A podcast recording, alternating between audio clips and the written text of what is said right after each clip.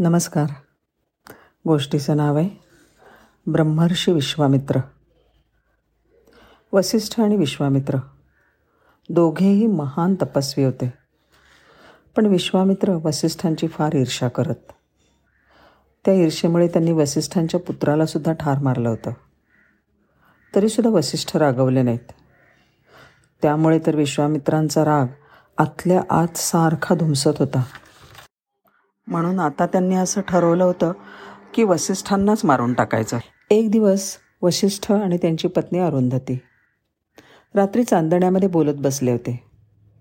आनंदात त्यांच्या गोष्टी चालल्या होत्या. विश्वामित्र तिथे बाजूलाच लपून ते सगळं ऐकत होते. खरं तर ते वसिष्ठांना मारण्यासाठीच आले होते. अरुंधती वसिष्ठांना म्हणाली आज चांदणं किती सुंदर पडलं आहे नाही? वसिष्ठ म्हणाले होय ग? फारच सुंदर. अगदी विश्वामित्रांच्या तपस्येप्रमाणे मनोहर आहे ते. हे विश्वामित्रांनी ऐकलं मात्र त्यांचा राग कुठल्या कुठे पळाला. पण त्यांना जाग्यावर राहवलं नाही. एकदम पुढे आले आणि वसिष्ठांच्या पायावर मस्तक ठेवलं. त्यांना हातांनी वर उचलत वसिष्ठ म्हणाले ब्रह्मर्षी उत्तिष्ठ. ब्रह्मर्षे उठ. याच वेळी प्रथमच वसिष्ठांनी विश्वामित्रांना ब्रह्मर्षी म्हटलं. विश्वामित्र नम्रतेने झुकले म्हणून त्यांना ही संज्ञा मिळाली.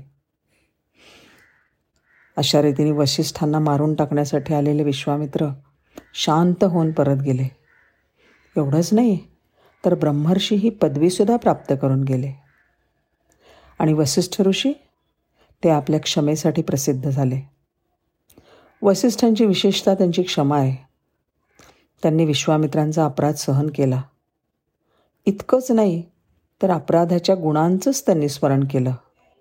त्याचा दोष नाही कधी पाहिला. त्यांनी केलेले अपकार वसिष्ठ विसरून गेले. विनोबाजी म्हणतात ही जी सहज क्षमा आहे ना ती फार मोठी शक्ती आहे. धन्यवाद.